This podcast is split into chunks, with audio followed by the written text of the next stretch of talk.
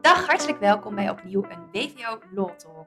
Vandaag zit ik hier samen met Patricia Wijmans, mijn collega. Hi Annemarie. En met Pascal Willems. Hi Annemarie. En mijn naam is Annemarie Bussen. En we willen vandaag eigenlijk eens wat uh, nou, met jullie praten over hoe nu om te gaan met de, nou ja, de situatie waarin de wachttijd voorbij is. Twee jaar ziekte is voorbij. En daar hebben we in een vorige podcast ook al even op gehind. Dus wij komen onze belofte na. We willen het graag met jullie hebben over wat zijn dan nou ja, de situaties waar je mee geconfronteerd kunt worden als werkgever en werknemer. Als de twee jaar loondoorbetalingsverplichten bij ziekte voorbij is. Einde wachttijd noemen wij dat. Um, maar wat we nu vaak zien is dat er dan nog geen uitslag, nog geen beslissing van het UWV ligt. En Patricia, jij ziet dat veel in jouw praktijk, gaf je aan. Zou je eens kunnen schetsen welke problemen je tegenkomt? Ja, zeker. zeker. Wij krijgen in de praktijk, of tenminste merk ik dat ik echt wel veel vragen krijg van uh, werkgevers, case managers, die, uh, die dan zeggen, ja, uh, de, de, de, wachttijd is voorbij. Um, we willen eigenlijk wel afscheid nemen. We bieden een vaststellingsovereenkomst aan. Maar werknemers die het dan toch heel lastig vinden om zo'n vaststellingsovereenkomst te accepteren.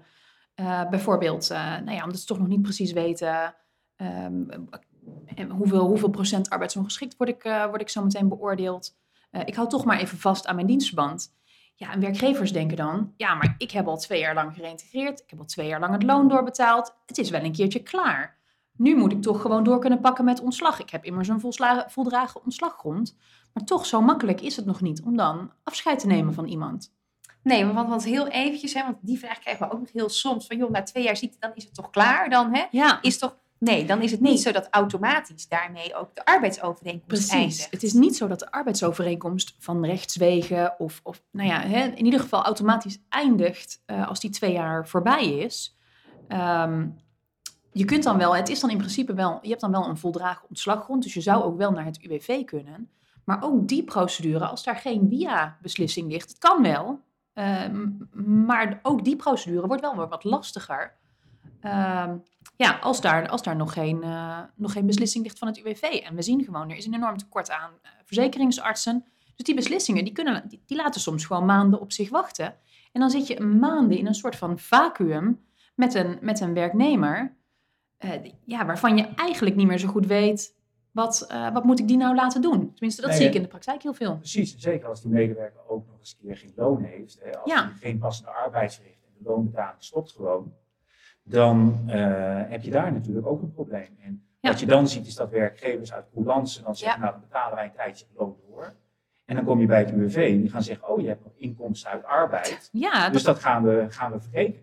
Precies. He, dus dat, daar geef ik altijd de tip van uh, betaal het als een soort voorschot. Hè, in ieder geval zet het op de salarisstrook als voorschot of als, als lening of wat dan ook. Ja, dus zorg dat het geen loon heeft. Precies, dat het geen loon is, want dan heb je in ieder geval in de discussie met de UWV kan je heel duidelijk maken dat het dus niet gerelateerd is uit de uitvoering van de arbeid, maar dat het is om die medewerker in ieder geval van inkomsten te voorzien. En ja. als dan die via-uitkering uh, komt met terugwerkende kracht bij einde wachttijd, gaan we even uit, ja. dan kan je daar een stukje in gaan, uh, gaan verrekenen. Ja. En wat ik altijd als tip geef is, joh, laat die werknemer eerst een, een voorschot aanvragen bij het UWV. Want omdat die wachttijden nu allemaal zo lang zijn, um, kunnen werknemers een voorschot krijgen op de, op de via-uitkering. En ja. daar wordt dan wel sneller op beslist? Heb jij daar, heb jij daar wat zicht op? Op, die, te, op, die, dat, op ja, het voorschot, ja, dat voorschot okay. wordt snel beslist. Um, en er schijnt nu zelfs een soort van, nou ja, onofficieel beleid te zijn dat er Pilot, ook niet teruggevorderd wordt. Ja. En Want, daar is natuurlijk die discussie over geweest. Ja. Naar aanleiding van die uitspraak van, ik dacht, de rechtbank Limburg. Uh, waarbij het natuurlijk ook negatief uitviel voor eigen risicodragers. Ja. Ja. Dat, dat beleid van de UWV. Ja. En uh, ik weet naar aanleiding van die uitspraak is er ook in de Kamer het een en ander over gebeurd. De minister probeerde toen de wet daar in een veegwet geloof ik op aan te passen. Ik zeg het nu even uit mijn hoofd hoor. Ik denk het nu in één keer. Uh, maar dat is natuurlijk ook nog een dingetje waar je als eigen risicodrager Ja. extra op moet letten. Ja, Want dat, stel dat die medewerker niet in aanmerking er, komt voor precies. Dan heeft het UWV eigenlijk ook beleid dat ze toch het voorschot wel gaan uh, verhalen.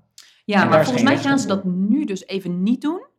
Uh, maar ja, je moet als eigen risicodrager wel opletten dat je daar niet de rekening van gepresenteerd krijgt. Um, dus, dus in, ieder geval belangrijk voor werkgevers is denk ik om even te realiseren, oké, na twee jaar, ook al, ook al ligt er nog geen via-beslissing en ook al is het dienstverband nog niet beëindigd, um, dat je geen loondoorbetalingsverplichting meer hebt. Dus ja, belangrijk is dus ook, stop die loondoorbetalingsverplichting ook. Zeker hè, als een werknemer helemaal geen werk meer doet, dan is er ook geen aanleiding meer om nog iets te betalen.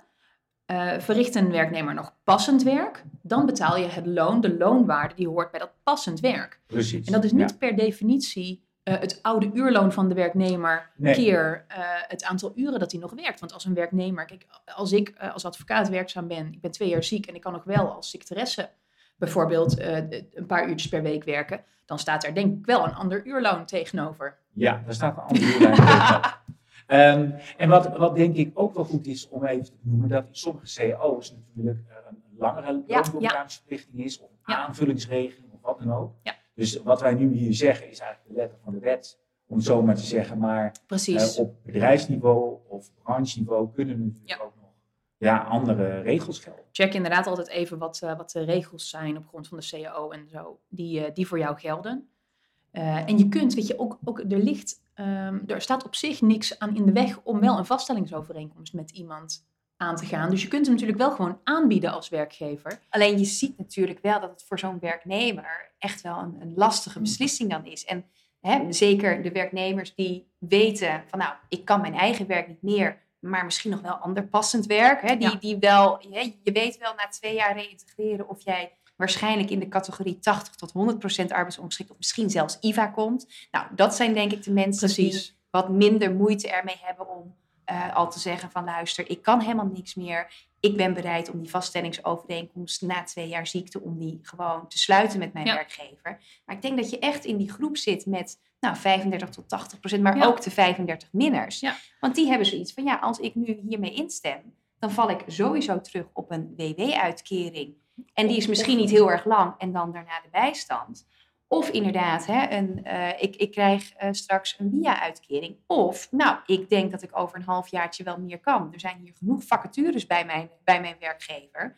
Ik blijf zitten waar ik zit en ik hou alles goed in de gaten en steek mijn vinger op. Ja, precies. Dat zagen we natuurlijk, hè, want we hebben onze vorige podcast ging over zo'n uh, zo'n casus. Zo'n casus, hè, waarbij een werknemer na twee jaar ziekte nog niet wilde instemmen met een met een vaststellingsovereenkomst. Terecht denk ik ook, hè, want deze werknemer kon nog wel het een en ander. Dus het is terecht. Maar het is in ieder geval wel logisch dat een werknemer dan zegt... ja, ik hou toch vast aan mijn dienstverband. Ja, die stak haar vinger op uh, zodra zij weer wat mogelijkheden had. Uh, en daarvan oordeelde het gerechtshof ook dat werkgever daar gewoon op, hè, op dat aanbod in had moeten gaan. Hè. Daar, daar was gewoon loon verschuldigd voor, de, voor die werkzaamheden.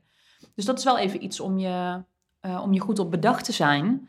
En ik denk dat, dat je als werkgever en ook als begeleider ervan, moet realiseren dat je al voor einde wachttijd moet gaan nadenken over de verschillende scenario's. Als je dat per einde wachttijd gaat doen en je confronteert de medewerker dan bijvoorbeeld met, uh, nou ja, wij willen afscheid van je nemen. En die medewerker heeft nog die, die uh, beslissing van het UWV niet binnen, dus die zit in inkomensonzekerheid. Ja. ja, dan snap ik heel erg dat hij in de weerstand gaat. Ja. En je ziet het dan natuurlijk een beetje aankomen. Dus ik denk dat Um, nou, bij wijze van spreken na anderhalf jaar, dus zelfs al voordat de via-aanvraag wordt gedaan, dat je eigenlijk een soort pre-via-scans zou moeten doen. Ik weet dat die ook in de markt zijn. Ja. Dat je gewoon de scenario's gaat doornemen en die medewerker daar ook op voorbereidt. Ja. ja. je neemt iemand dan eigenlijk mee al richting van, joh, na twee jaar, als het hè, nu gaat zoals het nu is. Want natuurlijk iemand die volop aan het reïntegreren is, daar moet je denk ik niet na anderhalf jaar zeggen van, luister, we gaan toch eens ook, hè, ook al praten over einde. En misschien ook wel, van stel dat het tegenvalt, dan zijn dit de scenario's. We zetten in op helemaal terug binnen ons bedrijf, maar we moeten ook met elkaar hè, uh, niet de ogen sluiten voordat het ook anders kan lopen. Um, dus ik, ik, denk wel dat je inderdaad iemand dan ook meer meekrijgt dan dat je inderdaad uh, iemand is in afwachting van een beslissing en van een werkgever, ja. oh hier heb je een vaststellingsovereenkomst. Die ja. zegt ik teken helemaal niks. Precies, je bereidt iemand erop voor. Ja. En het bijkomende is dat als, dan, dan weet je dus ook meteen wat het standpunt is van de medewerker. Ja. want je kan wel denken van ik begin alleen met te zenden, maar die medewerker heeft ook een mening. Misschien vindt hij wel dat hij bepaalde werkzaamheden kan doen. Misschien zit er een andere onzekerheid. Je, je weet het niet. Maar doordat je die medewerkers een verhaal ook hoort, kan je ook anticiperen erop en weet je dus ook van tevoren ja, welke kant de gedachten van die medewerker opgaan. En als je denkt van nou weet je, ik steek me op in het zand en ik wacht wel hè, en ik, ik overval bij einde wachttijd en dat zie ik wel. Ja, dan kan je best ook nog eens een keer voor verrassingen komen te staan. Ja. Dus ik denk dat het twee kanten op werkt en ik denk dat het ook past bij het goede gesprek. Um, en, en ook het managen van zo'n heel traject. Want je ziet het, de, de kans dat iemand na anderhalf jaar nog lang ziek is, maar daarna in één keer spontaan herstelt voor einde wachttijd. Ja, uit alle onderzoeken blijkt dat dat, dat dat bijna niet het geval is. Nee, behalve als ze naar Lourdes zijn geweest. En we hebben af en toe van die zaken waarin na 102 weken in één keer iemand weer fris en fruitig voor de deur zit. Nee, maar ja. daar heb je gelijk. Dat noemen ze ook wel Jomanda-achtig herstel. Hè? Dus iemand inderdaad, uh, vroeger uh, voor de jonge luisteraars, in Tiel um, was Jomanda en daar liep je de zaal in Kreupel en je liep daarna huppelend weer uit. Um, maar dat klopt inderdaad. Maar dat zijn natuurlijk de bijzondere gevallen. Bovendien denk ik dat je zelfs in zo'n gesprek na anderhalf jaar proef je ook al wel of, of dat risico erin zit. En laten we even vanuit gaan dat uh, in het merendeel van de gevallen mensen daar geen misbruik van maken of wat dan ook. En dan heb je gewoon het goede gesprek. Ja, en, daar, en dat is misschien nog wel een, een, een, klein aandachtspuntje. Je moet dan ook weer niet te snel zijn. Hè? Want stel dat inderdaad een werknemer dan zegt, nou ik heb nog ongeveer twee, drie maanden te gaan, maar zo'n vaststellingsovereenkomst, ik zie het, hè, het gaat mij niet meer lukken, ik wil graag die vaststellingsovereenkomst tekenen. Zorg wel dat je eerst die twee jaar van ziekte volmaakt. Omdat je anders als werkgever, als jij de compensatie vraagt voor de vergoeding die je hebt betaald. Ja, de transitievergoeding. Dat je deksel op de neus kunt krijgen. Omdat het UWV zegt, hé, hey, maar ik zie dat die vaststellingsovereenkomst, die is eigenlijk al getekend binnen die periode van twee jaar. En um, nou, wij gaan, wij gaan geen uh, compensatie toekennen. Ik ken daar nog geen uh, geval van, maar wel van de vervroegde IVA-situatie, waarin gewoon met de beste bedoeling er was een vervroegde IVA-uitkering toegekend.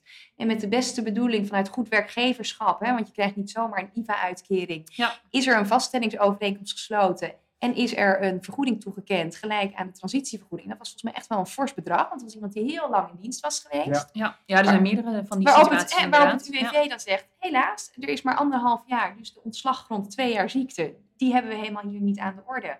Dus u krijgt geen compensatie, werkgever. Ja, klopt. Maar dat is natuurlijk ook uh, wat eh, de wet gewoon zegt, hè, eh, hij geldt pas na voltooiing van de wachttijd. Ja. Je moet de wachttijd hebben voltooid en dan pas de transitievergoeding hebben uitbetaald. Ik ken eerlijk gezegd zelf niet jurisprudentie waarbij als je de VSO zeg maar vlak voor einde wachttijd tekent, maar de beëindiging na de einde wachttijd ligt Volgens mij kan dat Ik denk dat dat wel kan, ja. Want je, je moet, je moet ook daarmee maak je wel gewoon de wachttijd vol. Ja, maar in principe geldt dan natuurlijk nog wel het opzegverbod. Ja, ik weet niet, ik vind het altijd een lastige, ik vind het wel een lastige discussie. Maar dan, de beëindiging plaats na de wachttijd. dat klopt. Maar volgens mij kun je ook een ontslagaanvraag bij het UWV, kun je volgens mij ook nog niet indienen al nog tijdens de wachttijd als die nog loopt. Maar dat is even iets waar we misschien een keer later op terug moeten komen. Ja, nou, wij weten ook niet alles uit ons Namelijk nog bij dat als het UWV vaststelt, ja, er is sprake van een opzegverbod. Uh, ik ga hier dan uh, geen toestemming Ja, ik dacht dat ze dat toetsen op de einddatum. De einddatum, dat je dat daar had kunnen doen, omdat de einddatum ligt. Netjes erbuiten. Ja, ja, dat denk ik. meen van wel, maar... Uh, nou, dat is een leuk iets waar we, waar we misschien eens... Uh, ja, en wat ik ook dan zit te denken, kijk, zo, we hadden het net over die vervoegde IVA. Hè, als je dan iemand een transitievergoeding wil aanbieden, ja, dat moet je niet dan beëindigen in transitievergoeding, want die krijg je niet gecompenseerd. Nee. En de tip die we volgens mij ook nog wel geven is, je laat het die soms wel doorlopen. Je betaalt een soort lening aan de medewerker. Je spreekt um, af dat je dan op na einde wachttijd wel die transitievergoeding gaat uitkeren. Ja. Um, en dat je dat dan verrekent met de lening die je hebt gegeven. Dus dat betekent dat het geld krijgt diegene al voor uh, einde wachttijd per. Ja, uh, precies. Om hem toch zo zijn transitievergoeding en dat is met name uh, natuurlijk in de, in de trieste gevallen dat je te maken hebt met terminale patiënten. Ja. Die nog kort te leven hebben en die vergoeding willen gebruiken om nou ja, ja, nog even een laatste reis of laatste, nou ja, iets, te doen met hun uh, En daar is best wat jurisprudentie over ja. geweest natuurlijk. Ja. Um, dan kan je dat toch wel bieden. En het enige risico wat ja, is het overlijden dan binnen de wachttijd. voor het einde van de wachttijd. Ja, ja. Dat, is, um, dat is eigenlijk het trieste. Dat is de vraag, maak je? Um, maar ja, het is, weet je, de wet is de wet. En volgens mij is de wetgever nu nog niet bezig met dat deel nee. te veranderen. En ik zag ook van de week een, een brief vanuit uh, de rechtspraak over elf hoofdpijndossiers. Ik weet niet of jullie dat ook hebben gelezen. De rechtspraak heeft elf hoofdpijndossiers waar rechters in de praktijk tegenaan lopen. En het enige wat ze daar volgens mij over gezegd hebben als het gaat om de transitievergoeding, dat gaat over dat in coronatijd ondernemers uh, toch verplicht waren de transitievergoeding te betalen, terwijl dat ze eigenlijk al tot aan hun pensioengeld ja. hadden besteed ja. aan overleven. En dat dat uiteindelijk, um, al die investeringen was niet gelukt, moesten medewerkers eruit. En dan om de transitievergoeding die dan toch moest worden betaald, dat ze alsnog failliet gingen. Dat, en dat is, dat staat even buiten dit onderwerp, maar het onderwerp van die vervoegde IVA en transitievergoeding en zo, dat heb ik daar niet voorbij zien komen. Dus misschien dat het ja, ergens wel bij de wetgever op de plank ligt. Ik weet het niet. Ja, nee, dat weten we niet. Waar we overigens ook nog, hè, want we hebben het uh, met name gehad over ontslag hè, na, uh, na twee jaar ziekte. Uh, maar soms moet je je misschien ook wel bedenken of ontslag wel uh, de juiste methode is. Hè? Want, veel werkgevers hebben nou eenmaal in hun hoofd. iemand is twee jaar ziek, je betaalt gedurende twee jaar het loon door uh, reintegratieverplichtingen en daarna ga je afscheid van elkaar nemen. Maar je moet er ook rekening mee houden dat als iemand uitvalt in de via, dat dat linksom of rechtsom consequenties kan hebben voor jou als werkgever. Bijvoorbeeld ja. in je gedifferentieerde premie of bijvoorbeeld als eigen risicodrager. Dus het kan natuurlijk ook zijn dat je met elkaar aan het reintegreren bent uh, en dat het misschien handiger is om iemand toch gewoon in dienst te houden, om zo je schade te beperken. Ja, Omdat je dan veel dichter erbovenop zit en veel meer mogelijkheden ja, kunt als, aanbieden. Als iemand uit dienst is, dan heb je daar gewoon geen zicht meer op wat er nog, wat er nog gebeurt. Ja. Uh, terwijl als je iemand misschien nog wel kunt helpen met het laatste stukje reintegreren en daarmee kunt voorkomen dat iemand uitvalt in de via of nou ja. Eigenlijk dat je iemand begeleidt naar ander passend werk ja. buiten de organisatie. Dus je het tweede spoor onverplicht voortzet. Bijvoorbeeld. Maar daarmee om je inkomensschade te beperken. Ja, dat, dat zou inderdaad uh, kunnen. Je, je hebt natuurlijk wel de kans dat die medewerker uh, zelf vraagt om een vaststellingsovereenkomst. Ja, ja, ja. Um, ja, en daar kan je uh, relatief weinig aan doen. Zijn oh ja, maar dan zit je natuurlijk met die reïntegratie. Als jij zeg maar zegt, ik zet dit nu voort omdat er hè, nog zoveel reïntegratiemogelijkheden zijn. Ja, maar als het intern niet meer is en je zit alleen extern. Ja, als je alleen extern zit. Ja. Nee, want als het intern ja. is, dan zou je nog kunnen zeggen, ja, dat, hè, dat Xella-verzoek waar jij, waar jij eigenlijk op doelt, dan zou je nog kunnen zeggen, nee, maar we gaan nu juist nog met jou verder, omdat wij intern nog uh, voldoende die zien. Als het extern zijn, is. Dan zou je iemand al in passende arbeid hebben geplaatst. En dan is de arbeidsovereenkomst niet meer inhoudsloos geworden. Dus dan, zeg maar, als je na einde wachttijd, je zegt, ik heb intern nog wel ander passend werk. Waarschijnlijk doet die medewerker dat al, misschien gaat hij dat nog doen. Ja, dan zit je denk ik niet meer zo snel in de situatie dat je denkt in aan ontslag, want je hebt iemand al passend werk laten doen. Behalve als je iemand passend werk laat doen en je eigenlijk geen zin in hebt. En je denkt van, ja, ik wil ja, eigenlijk... eigenlijk ja, een beetje doe, boventallig. Ik ja, doe dit nu maar. Ik doe het maar, maar ja, precies. Maar dan ben je eigenlijk al bezig geweest. Dan de kans dat je een loonsanctie krijgt natuurlijk is dan ook wat groter, want het is niet structureel aangeboden. Ja. Dus ja, maar goed, we zien in de praktijk natuurlijk heel veel Varianten, komen. Ja. En eigenlijk denk ik dat voor de, voor de luisteraars de tip is van begin op tijd na te denken over de verschillende uh, aspecten daarvan. Uh, en over de, de scenario's die er ja, zijn. Ja, en denk ook breder dan alleen maar, maar ontslag. En denk, hou ook rekening, en ik, ik zie dat dat nog wel eens onderbelicht wordt. Denk ook even aan wat zijn de consequenties voor mij als iemand wel uh, Ja. met, met een via-uitkering of... hè, wat zijn de consequenties voor mij als Ja. iemand uh, ziek uit dienst gaat? Precies. En eh, waarschijnlijk worden heel veel bedrijven ook bijgestaan door, door case managers. En eh, die zijn ook heel goed in, het, ja, in de financiële kant. Ja, vaak, precies. Die weten dat heel goed. Ja. Ehm, en als je inderdaad, inderdaad met een aantal uh, knappe koppen bij elkaar te zitten en even die scenario schetst, dan weet je in ieder geval wel beter wat er op je af kan komen. En kan je daarop anticiperen. Ja, nou, ik denk dat dat een hele mooie, mooie tip is om, uh, om mee af te sluiten, dit onderwerp. Uh, dank jullie wel weer voor het luisteren. En wij zeggen het altijd, als je nog onderwerpen hebt of een vraag hebt, stel hem ons gerust. gerust dan kunnen wij kijken of we die uh, kunnen behandelen in een volgende Law Talk. Voor nu in ieder geval ontzettend bedankt voor het luisteren en tot een volgende keer. Tot de volgende keer. Tot de volgende keer.